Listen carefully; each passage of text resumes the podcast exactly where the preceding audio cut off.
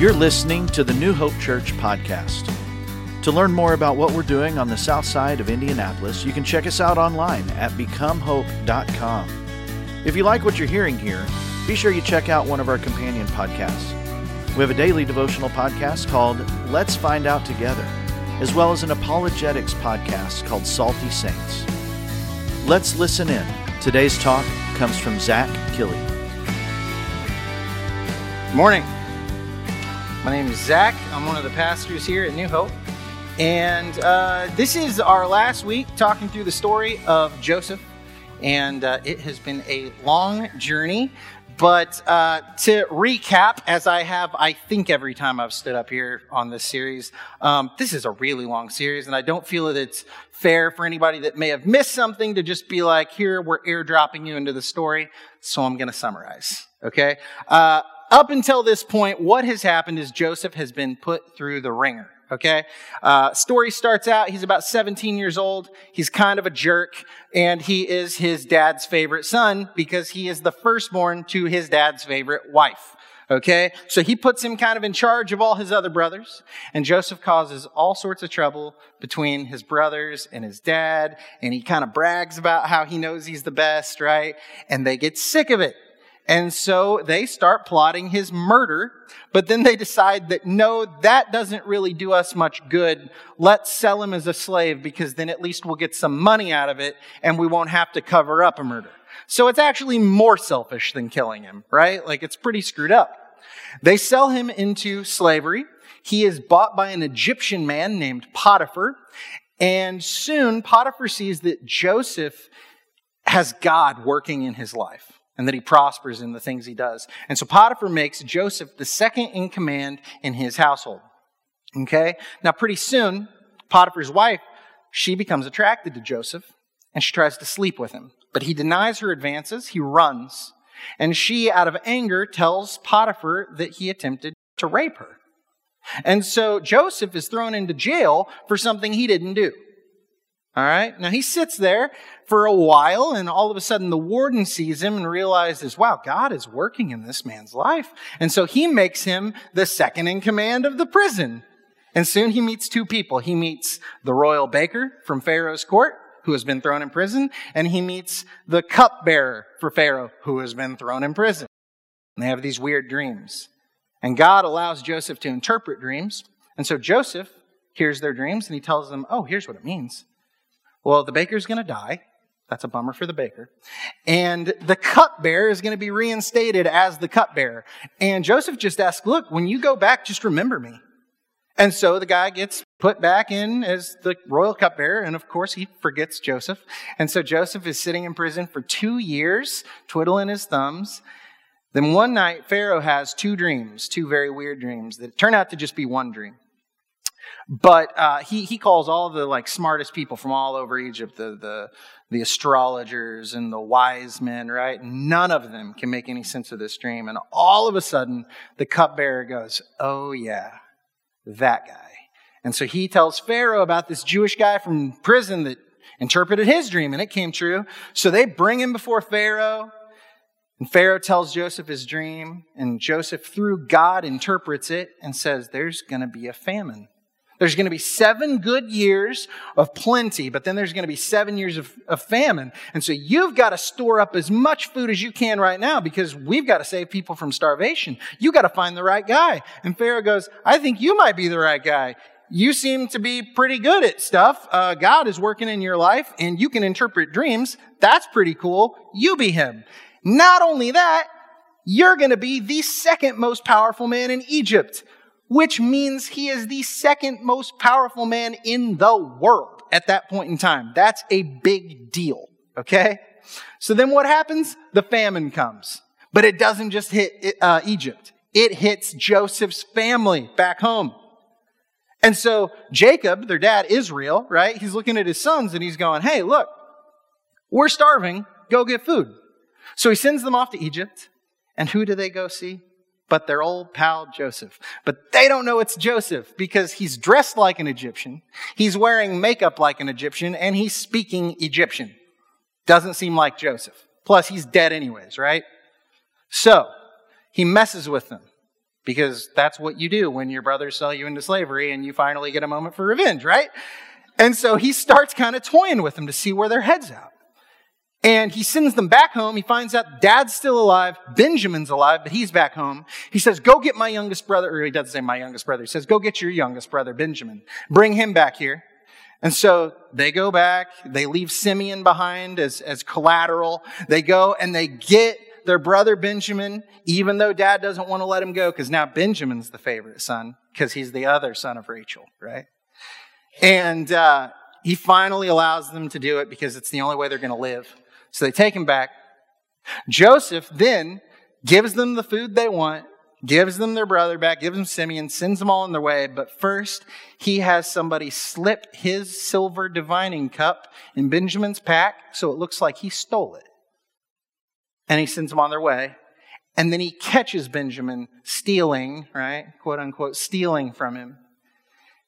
And when he says that he's going to make a slave out of Benjamin for doing this, Judah, the brother that kind of led the whole assault, He's the one that wanted to sell him into slavery. He's kind of the mastermind behind this thing. He steps up and he says, no, don't, don't make this boy a slave. Take me. I'll be your slave for life. Take me. Do what you will with me, but let this boy go back to his father. And Joseph seeing this, it just cuts him to the core.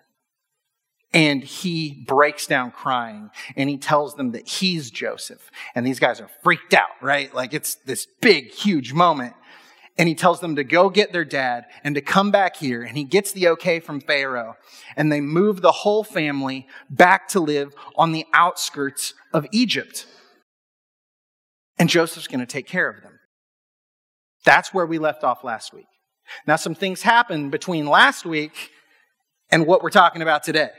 So what happens is they move there. Jacob or Israel, he is dying. He's old, right? And he lays his blessing upon his 12 sons. That's where we get the 12 tribes of Israel from. Okay? You've ever heard that term? That this is it. It's these brothers. And then he dies. But before he died, he requested that Joseph bury him in Canaan, where he's originally from. So Joseph gets the okay from Pharaoh, and then he takes his dad's body back to bury it in Canaan, and he takes his whole household and a troop of Egyptians with him, right? And so that's where, that's where we're picking up today. And so we're going to look at Genesis 50, uh, 14 through 21. And it says this After burying Jacob, Joseph returned to Egypt with his brothers and all who had accompanied him to his father's burial. But now that their father was dead, Joseph's brothers became fearful. Now Joseph will show his anger and pay us back for all the wrong we did to him, they said. So they sent this message to Joseph. Uh, they make this up. This is not true, but they, they forge a letter from dad, right? Um, they said, Before your father died, he instructed us to say to you, Please forgive your brothers for the great wrong they did to you, for their sin in treating you so cruelly. So we, the servants of the God of your father, beg you to forgive our sin. When Joseph received the message, he broke down and wept. Then his brothers came and threw themselves down before Joseph. They said, Look, we're your slaves. But Joseph replied, Don't be afraid of me. Am I God that I can punish you? You intended to harm me, but God intended it all for good. He brought me to this position so I could save the lives of many people. So, no, don't be afraid. I will continue to take care of you and your children. So he reassured them by speaking kindly to them. That's it. That's the story.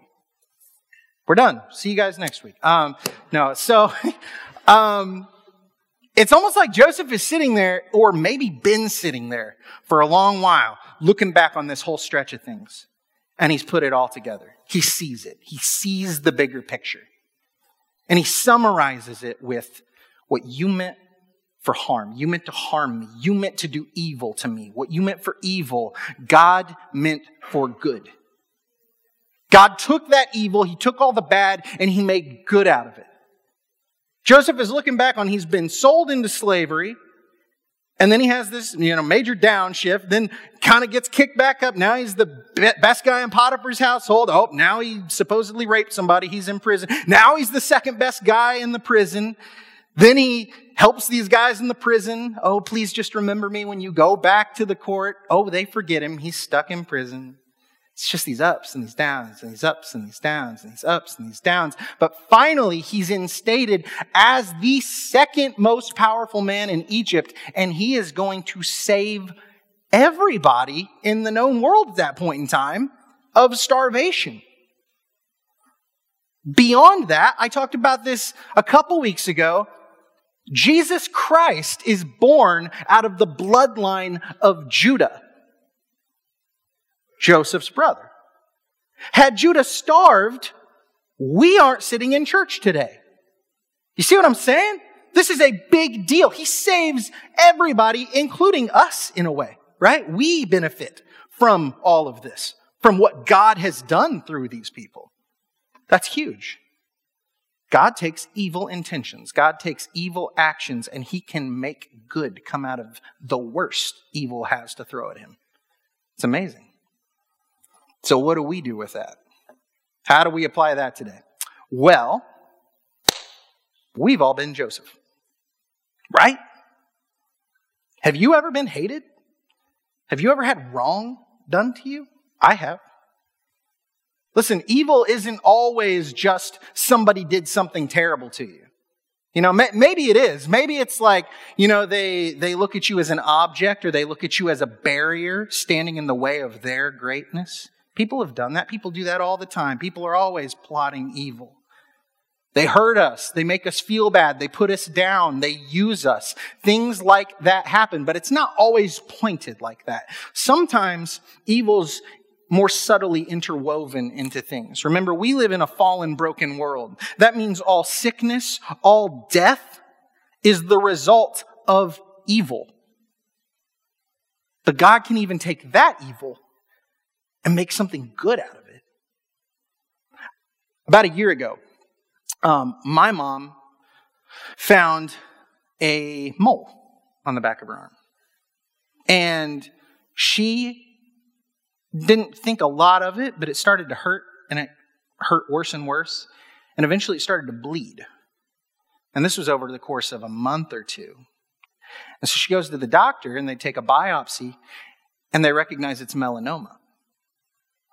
And that just opens up this like whole chain reaction of like, well, now we got to do blood tests and we got to do all these scans because we want to know how bad it is. They want to know, you know, what stage this cancer is developed to. They want to know, you know, has it spread anywhere? And so they're doing all these tests and blood work and it all comes back and they find, yeah, it's stage two melanoma and you have colon cancer.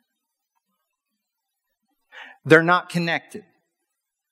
It didn't spread to colon cancer. You had colon cancer or, or the start of colon cancer. And you have this melanoma. And so they go in, they cut the melanoma out of her arm. They have to cut down to the muscle tissue almost. And then they go in and they cut that section of her colon out. They put her on chemotherapy. They put her on immunotherapy. Where a year later, my mom is cancer free. She's off of her chemotherapy. She's still got a couple months left of immunotherapy, but it's preventative care. My mom is okay. And here's the deal. In the middle of that whole thing, I was very bothered. I lost my dad two years ago. A year later, I'm like, I'm losing my mom. Like, that's the first thought that I've got. And I don't know what to do with that. And then I look at my mom, and my mom's over here going, I'm so thankful God gave me melanoma. Because had I not had that melanoma, I would have never known that I had colon cancer. God gave me cancer to cure me of cancer. God can take the worst the world has to throw at you and make good out of it. That's who he is. That's what he does. He's that sovereign. He's that in control. He's playing 12D chess. We're playing tic-tac-toe. I mean, that's a terrible example. But my point is, he's way, way, way more in control than we can even comprehend. But here's the deal. We don't just get to be Joseph. In fact, more often than not, we're not Joseph. You know who we are? We're the brothers. Yeah. We've been raised in Disney culture. We've been raised in victim culture. Oh, no, you're the good guy. It's your story. You're, you're good. Your intentions, they, that's, that's all that matters is your intentions. You're good. We know you're good. All that, those other bad people, they're the bad people. You know, whatever. No. No, you're the bad people. We're the bad people. The Bible is a story about a bunch of bad guys and one good guy named Jesus. That's why we worship him. It's kind of a big deal. More often than not, we're the ones looking at other people and seeing them as objects or barriers to our greatness. Or we're putting people down. We're hating people. We're using people. We're thinking less of other people. And we're exalting ourselves. And we love sin in some capacity, even if it's just the sin, the old man, that dead man inside of us, that sinner inside of us. It's still in there somewhere. But God can even take that and use it. I'll tell you a little bit of my story, and let me say this. I know I've talked about my story before, and I don't like to talk about it super often, but the reason I'm doing this is because your testimony, and we've all got one, is the most powerful tool you have. It is your witness of God working in your life. You've seen it. It happened to you. Don't hide it. Talk about it. I'm a college dropout. I dropped out of Ball State my junior year. That's the third year, the year before you graduate, for those of you keeping track. Not exactly the best move, but I had a drinking problem. I won't say I was an alcoholic, I don't think I was, but I could have been had I kept down that road. For sure. Okay? And the thing was, the drugs I did, smoking weed, whatever, not really ever my thing. It was usually alcohol. But it was all for the means of the end of being accepted. I wanted to feel wanted. I wanted to feel desired. I wanted to be cool. I wanted people to like me. I wanted women. And I drank and I partied to get to that end, right? To get to that result. And so I am desperate and destroyed and I leave college. And I know it was bad because my parents didn't push back. Okay. That's like sign number one. You're on a bad spot. Um, but I leave college and I do the most rational thing. I start a rock band. Um, and I go and I'm touring and like we're playing like a hundred shows a year. And I don't know if you guys know this, but when you play in a rock band, you don't have to pay for drinks. They just give them to you. So now I'm drunk a hundred days out of the year. That's a third of the year at least, right? Um, this is happening. And in the middle of all this, I'm, I'm, I'm, entertaining, I'm playing my shows, I'm, I'm wasted all the time. And God wakes me up from a dead sleep one night, and we don't need to go into the details, but I'll summarize it as this. He pointed me back to scripture and he revealed my sin to me. And he said, this is breaking you. You're dying. You're gonna die. You have to quit. And that night, I knew I was supposed to go tell other people about their sin, and I was supposed to go tell them that they have to turn from it or they're going to die and they have to turn to Jesus Christ. I knew that. And so for the next year, I didn't know what that looked like. And so I went and got a job in a kitchen, and I uh, started studying my Bible for like a year, and I started applying for church jobs. I found two. And I didn't know what I could possibly do in a church, but I figured, hey, uh, I need to go do ministry. I should probably get in a church, maybe, I guess. Um, so I'm looking for these jobs, and I'm like, I play music. I guess I could apply for that. And I find a worship leader position and an associate worship leader position. Two churches. I apply at both of them. They both call me back. The first one that called me back, I hesitate to call a church. Um, but the second one was here. And Jason calls me up on the phone and we have a long conversation. He's asking me, like, you know, what do you believe about God? What do you believe about Jesus? What is worship? Um, we have a really good conversation. And at the end of it, he says, Do you have like video of you leading worship somewhere that you could send me? And I said, Well, I've led worship in my church a couple of times, but I don't have video. Can I send you a music video? and so I sent him a music video. And that leads to a formal interview. I walk in wearing a, a, tie and I'm dressed in like slacks and a dress shirt. And Dave Ward, the teaching pastor at the time, looked at me and said, You can lose that tie forever. And I said, You got it. So blame him for the way I dress. And um, they hired me. And so I started as an associate worship uh, leader here. Um, over some time, I go back to school. I go to school for biblical studies. Um, I start working on my degree, eventually complete my degree. During that time, Bob and Randy and Jason start apprenticing me and start pouring into me and start trying to teach me. And they eventually ordain me. And now I'm a pastor and I'm standing here and I'm talking to you about Jesus, which is what he wanted me to do in the first place. And I took all my time and energy investing it into sinning my face off, drinking myself into an early grave. And I did it by playing my music and being entertaining and trying to stand up here and be cool. And God said, well, we're going to take those things you've been working on and we're just going to use them over here. He was working the whole time. I thought I was in control. I wasn't. He had a plan and I was somehow under this false idea of, of making my own calls, but he was using each thing I was doing for his good all along. He can take the worst you've got and he can make good out of it. That's the point. He is sovereign. He is God. He's in control. That's what this whole story was about. I got one more example I want to give you because it's my favorite example of this idea. And I know I said it a year ago. I don't remember if I said it in this pulpit. I kind of think I did. But I know I did it at Stars Day Camp, but I'm going to say it anyway, so that's cool. I love C.S. Lewis. C.S. Lewis has a book called The Great Divorce. And that book is about a field trip from hell to heaven, essentially.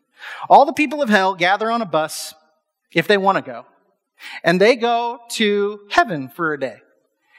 And they land on the outskirts of heaven. And all the people of heaven come down and they meet them at the edge. And basically, they try to talk these people into just leaving hell behind and coming to heaven. Because the whole point of the book is you choose hell. You want hell if you are in hell. It's what you've chosen with your whole life. And so it's these conversations between the people of hell defending why they'd rather have hell versus leave it behind for eternal life with Christ. And so they step off the bus. And when they step off the bus, they're like ghosts. They're like shades. They're not human anymore. They're like see through. And when they step out onto the grass, the grass is so real in heaven and they are so false from their sin that when they step onto the grass, it pokes their feet and it hurts them. And it's heavy to walk and it hurts to walk in heaven because they're not made for it anymore. And Throughout the story, you see all these people defending their position, but eventually the last one, he steps off of the bus. And he's not even a, a he anymore. He's an it. He, he's become this disgusting, smoky, shadowy thing that nobody even wants to look at. And it's like, the worse you look, the worse your sin is. And it never tells you what his sin is, but it, it's controlling his whole life. It's destroyed him.